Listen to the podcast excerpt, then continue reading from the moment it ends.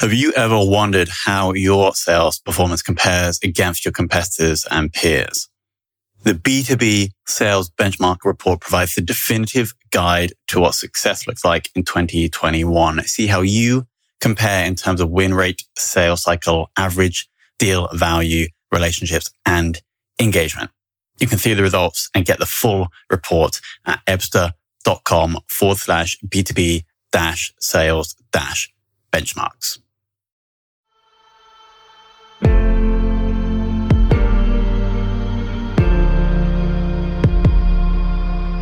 This is Sales Ops Demystified, the number one most downloaded podcast in sales operations. We invite the brightest minds in sales operations onto the show to deconstruct the why, what, and how behind rep productivity, forecasting, metrics, and all things revenue. This podcast is brought to you by Ebsta, the leading customer engagement platform for Salesforce.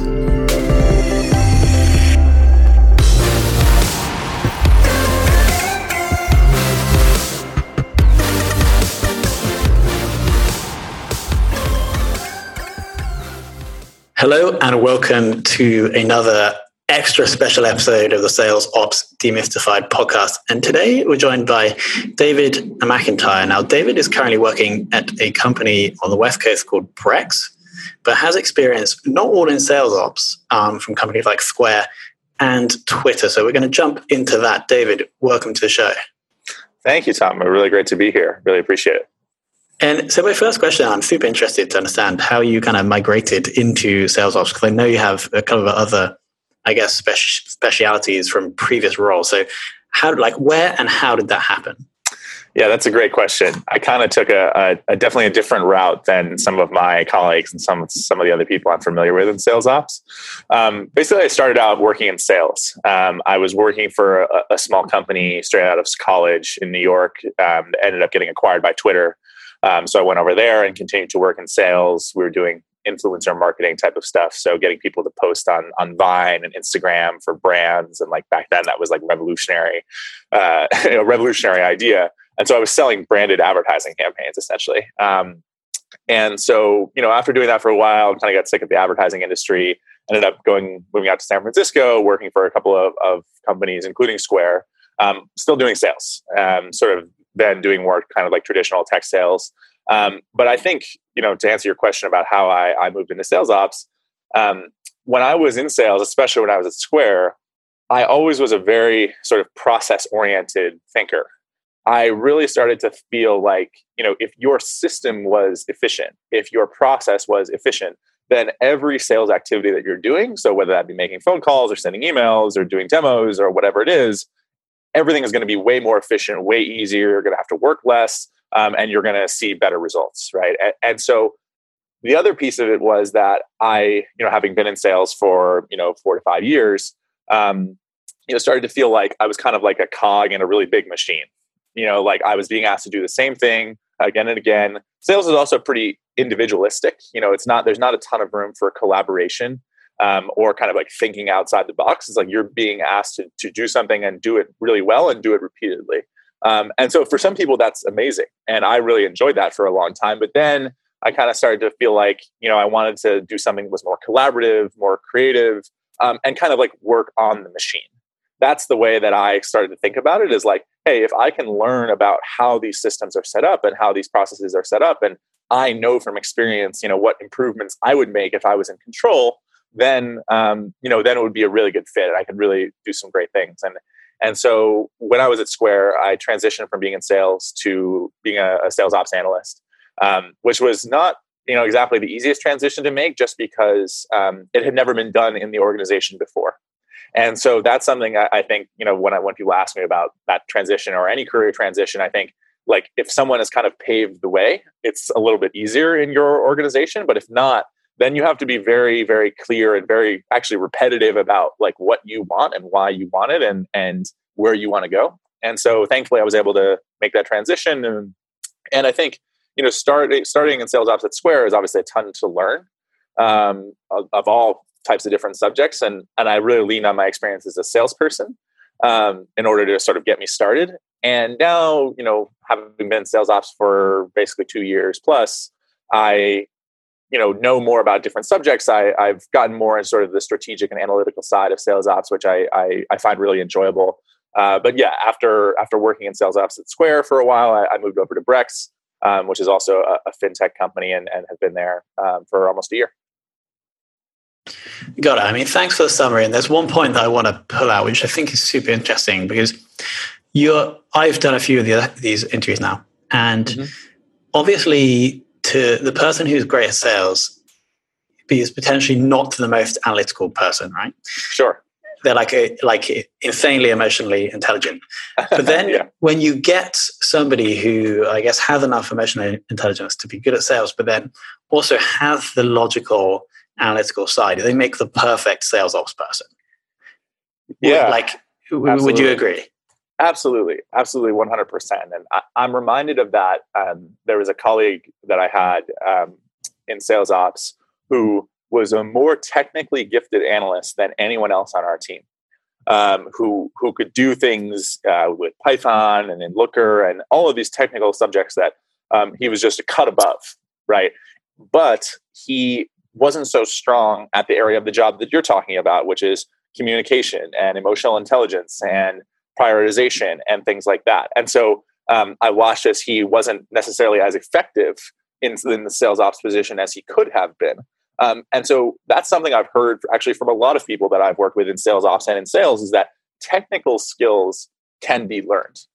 Technical skills can be acquired through a mixture of experience and teaching right? But the contextualization, the communication, the prioritization, the, the part of the job that involves collaboration, and other people, and, and trying to kind of find a way to find a plan to make things happen, that's actually really, really, really challenging. And obviously, it can be learned as well, but it helps if you have sort of a, a background in, in a job that um, is a little bit more related to that. So yeah, I've, I've found that absolutely, and and having experience as a salesperson is helpful regardless. You know, because you understand what the perspective is of the person that you're trying to to help, or like the end user. So that's always helpful too.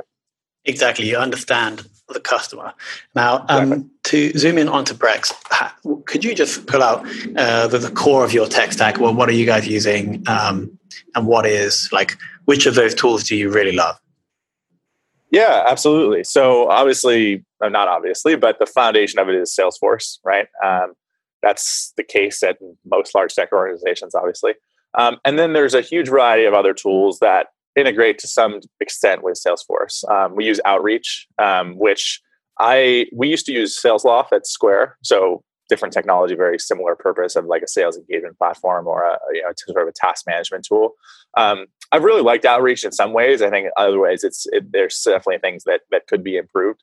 Um, we also use Troops at Brex, which is uh, I don't know if you're familiar with it, but it's like sort of like a, a virtual kind of like deal gong. It's like a Slack notification tool for uh, for sales, which is it's especially important in a remote world. Um, we've recently kind of focused back on that. Is like how do you create that sort of team culture of winning and celebration in a remote world i think a tool like troops is is very helpful in that regard yeah, I just um, have to give a quick shout out to the CEO of Troops as well. He shared one of our episodes uh, a couple of weeks ago because he got mentioned, but carry on.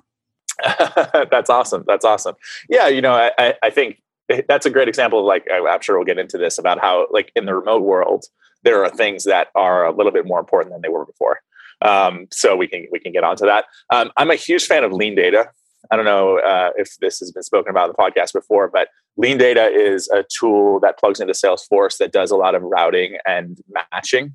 And so, you know, that's one of the biggest challenges I've observed in, in my time in sales and sales ops is just like, especially at a company like Square and Brex, where you have thousands and thousands of customers, you know, millions of transactions, big amounts of data, right? How do you tell that the customer who just signed up is related to the sales opportunity that a salesperson is working right?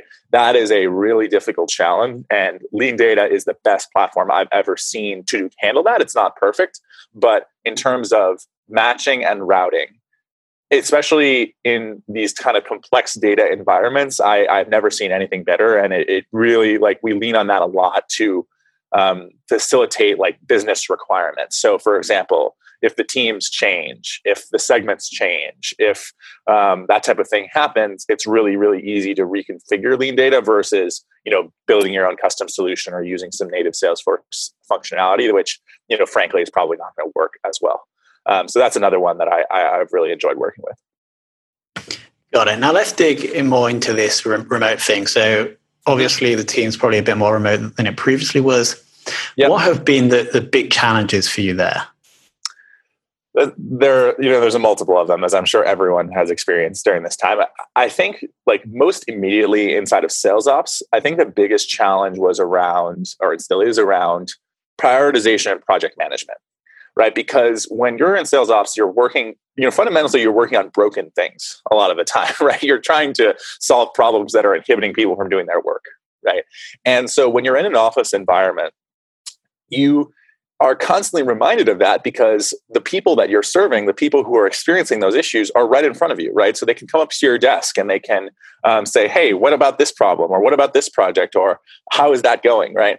And so that can be really distracting, but it also serves as a reinforcement of the need to make progress quickly and the need to solve problems, you know, as you've committed to.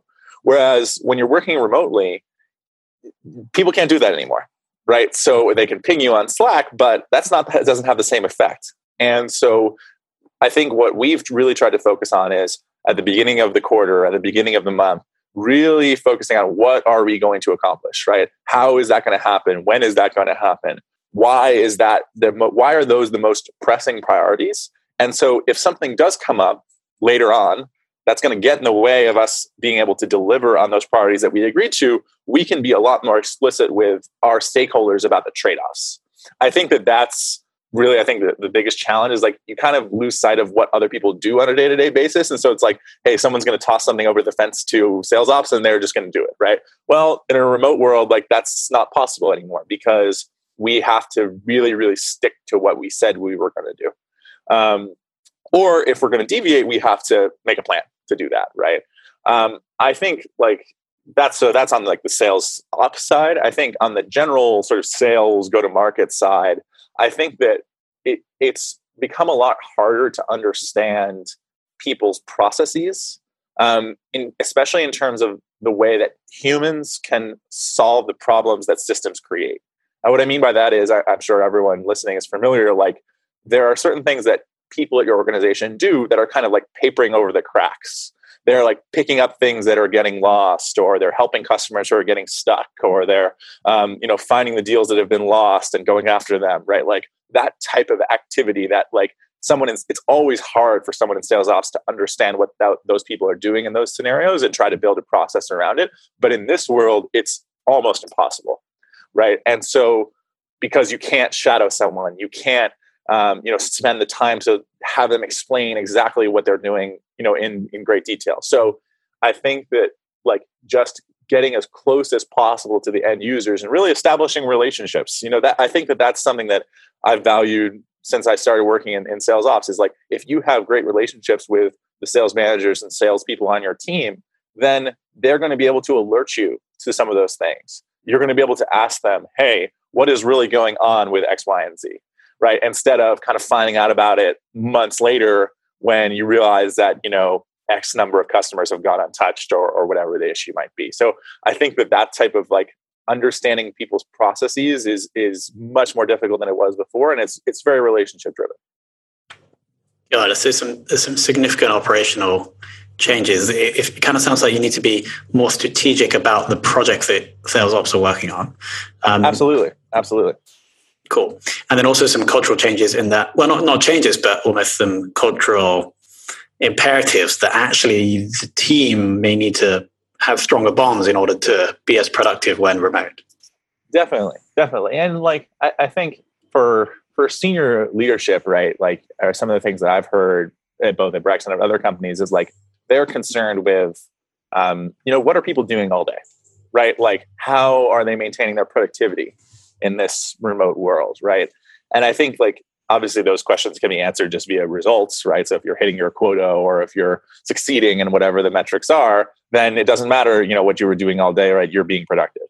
right? But I think that like the better that people in sales ops have a very firm understanding of like what it actually takes to be an AE, right? Like what does that entail, right? Like how much, you know, for, just to give a specific example, like how much prospecting does an AE need to do in combination with their job of closing in order to hit their quota, right? If you start to have some of those answers at your fingertips, then number one, it becomes easier to say to deliver answers to like, hey, what are people doing all day, or is the team productive? But also, it becomes easier to to help improve those processes and and help you know take the experiences of your your reps, your AEs, and turn them into something better that is going to help everyone be more productive.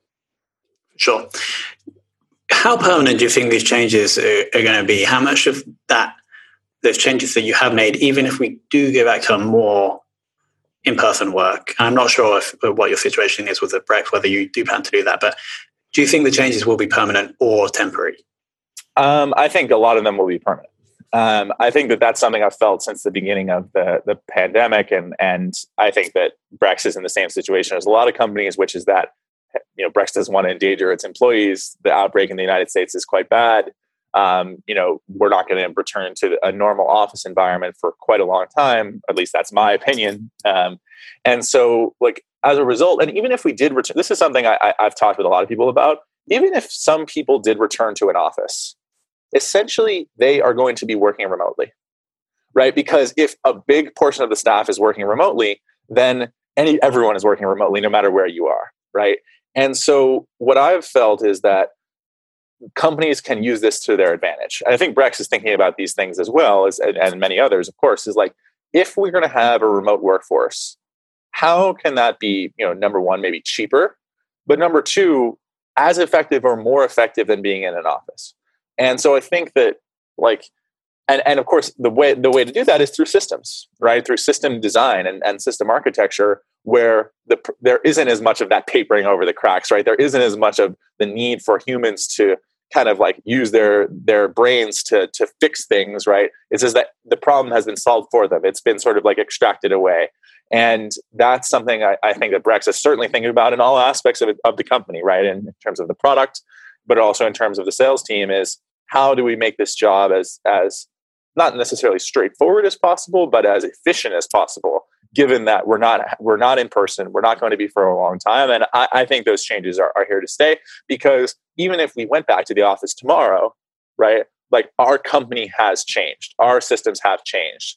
We are not just going to let go of some of the efficiency gains and some of the, the progress we've made um, that in some ways was part and parcel of working remotely right? And so I, I think some of the changes that driven about by working remotely are here to stay for sure I the you, you, mentioned like the big question, which is how can we make remote teams as or if not more productive than in-person yep. teams? That is that's the big one. Um, awesome. So moving on to forecasting, how yep.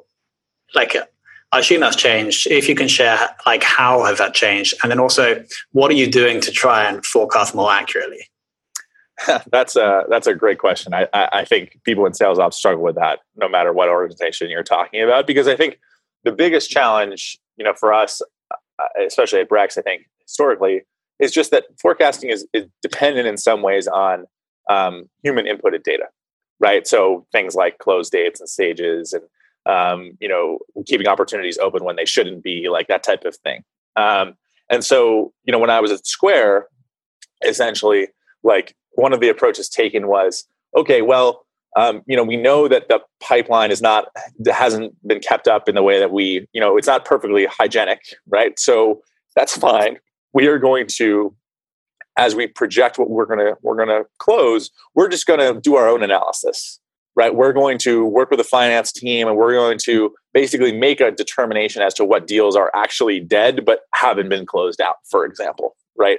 Um, and so I think that that's one method of handling it is just like kind of accepting that things are not as clean as you would want, and then kind of doing an analysis separately, so you can deliver an, a, a, what you hope is an accurate forecast to like the finance team or the leadership team, right? I think the approach that we've taken at Brex, especially in this remote world, is like really trying to impress upon reps and managers that if they keep their pipelines clean, they will benefit, right? They will be able to make an accurate forecast for their own business. And you know what are the things that we can do you know, in terms of like maybe changing some of the stages, changing some of the automation, delivering better insights to them to help them understand that, like, hey, a deal that you have that has been in the same stage for 100 days is very unlikely to close. Right. Um, and so I think that that's kind of the transformation that we've seen is like kind of zooming in on the forecast so that um, you know we're delivering for example dashboards and tools that allow reps and managers to forecast because then like the laddered up forecast or like the team wide forecast or a forecast you would deliver to leadership is more accurate. Um, and so I, I, think that that kind of goes hand in hand with the remote world right? Is like if everyone's on their own and they have to kind of manage their own business like they need to understand why forecasting is important so that they're motivated to take the actions that they need to take. And also we need to make those actions easier right? So if the product can tell us something about the stage of a customer, then that stage of an oppor- that the related stage of an opportunity should be automated, right? So that's you know that's really what we've tried to do is take both a people and a systems approach to forecasting to hopefully create better forecasts. Yeah, it's like how can you incentivize the reps to make the forecast more uh, accurate by adding better data to work with that's like totally. again a massive question. Yeah it's that's a, that's an age old question right? Like and i don't think that that question is ever really going to be perfectly solved. I think a lot of it also depends on how you know to kind of use like a buzzword how transactional your uh, sales organization is. So it's like if you have a company where there's a very long demo cycle and you're you're trying to win over multiple stakeholders or there's it's a very complex technical product which for example at square you know and uh, for enterprise level deals that was really the case right? It would take a really long time. Then you know the the only recourse you have really is to lean on your reps to try to push them to like really keep their data updated and and really provide the right information so you can make a forecast versus like if you have a more transactional environment faster sales cycle more product driven um, kind of like what Square is on the small and medium sized businesses, where an AE's role is really just about closing a lot of businesses and, and moving quickly and staying organized. Then you can use product signals and then you can use perhaps some additional data that you have to make the forecasting and the data hygiene process more more automated. Got it. Uh, and then on to KPIs. What what would you say if your your favorite sales metric to track and has did that change with the virus? I think that I don't necessarily think it changed with the virus. I, maybe it just became more important, but I am always a really big fan of conversion rates um, and specifically like funnel conversion rates. So, how effective is a salesperson and how effective are teams, et cetera, at taking business that is at the top of the sales funnel and turning that into a customer? Right. I think that you know, as as Brex has evolved and then Square has evolved and, and all these other organizations, there's kind of been a separation of the top, the tippy top of the funnel versus the sales funnel, right? So you have marketing maybe and partnerships and sales development and all of these sources of opportunities for for AEs, and then it's really the AE's job to, and maybe the AE themselves as a source, right? Because they're they're prospecting, but then the conversion rate from that first step so whether that be a qualified opportunity or whether that be a sign up from the customer or uh, whatever that first step is, to the last point where the salesperson can control. So, for instance, if um, like a deal is lost due to some technical problems or due to credit underwriting or something like that, that's not really in the salesperson's control. But like getting the customer in Brex's case, for example, like submit a full application or sign up or whatever that that last step is. Um, I think is a great way to measure salespeople and measure their effectiveness and measure a lot of different things in one variable, right? Not just their sales skills and how are they pitching and how are they, um, you know, talking on the phone, but also um, the their effectiveness at staying organized, right? Because if you see that a conversion rate like what I'm describing is dropping, then um, what you could infer is that you know potentially as you do some more investigation is that the salesperson is letting some deals slip through the cracks right? They should have converted some business that they ended up not being able to convert for one reason or another and that's where you can really start to dig in and help them improve right? And and so that's i, I think anything that can help you measure across salespeople is useful because you can make a comparison but i think that particularly is helpful because you can really start to help people improve their sales skills and, and not just talking to customers but like all aspects of the sales job with that metric um, Got it. let me actually move move my position a little bit here because I realize there's this sunlight bar behind my head. Is this is a this is a classic working from home problem as like videos ch- video conferencing changes. And uh, just give me one second here. I'll come. I'll come uh, mm. swing around. Yeah, I mean it kind of looks like a halo. So.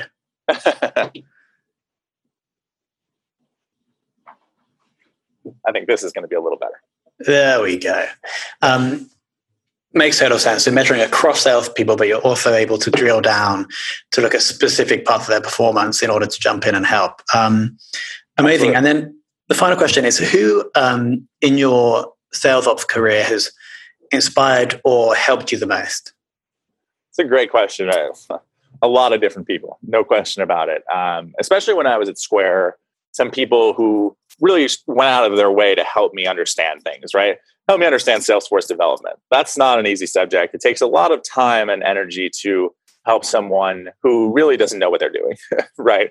Um, and so I have a lot of colleagues there who I, I hope you know are, are great friends and, and assisted me a ton.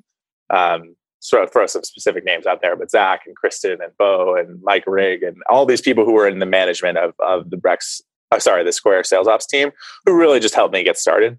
Um, I think that now, uh, to answer the question directly, though, I think my my current uh, manager Matt Belitsky um, has been a huge influence on me um, because I think he combines just enormous amounts of knowledge. So you know, how, the, answering the question of how with an amazing ability to communicate and work with people.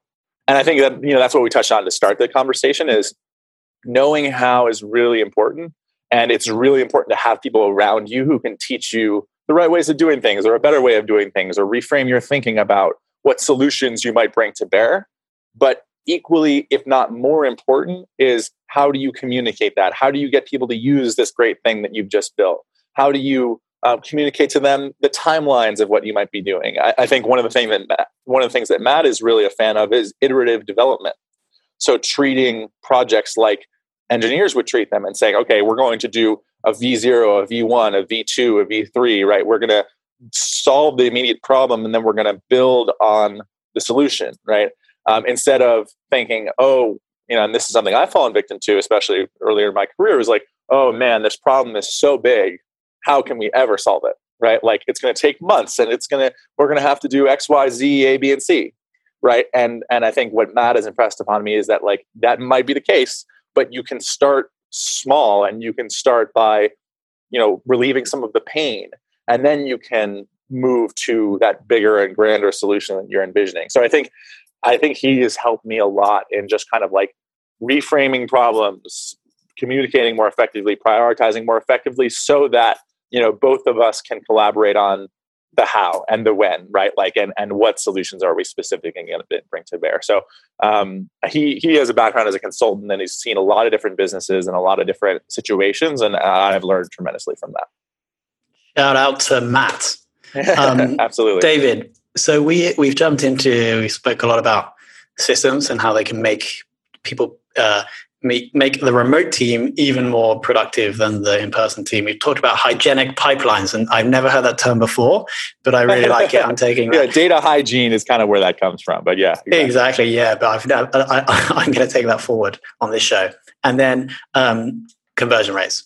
So, yep. like, it's been it's been an eye-opening discussion, and I, I think the core thing that I would like the audience to take away is how can you make the remote team more productive than the team used to be in person. And I think if sales ops people can do that, then they'll become the star of the business almost. So yeah, absolutely. Absolutely. It starts with understanding the sales team, understanding the salesperson, what they're doing on a day to day, and then, um, you know, working from there.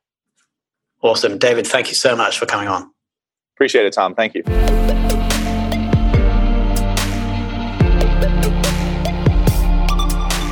Thank you for listening to this episode of the Sales Ops Demystified podcast. If you are listening on a podcast listening application, then please subscribe, rate, and review.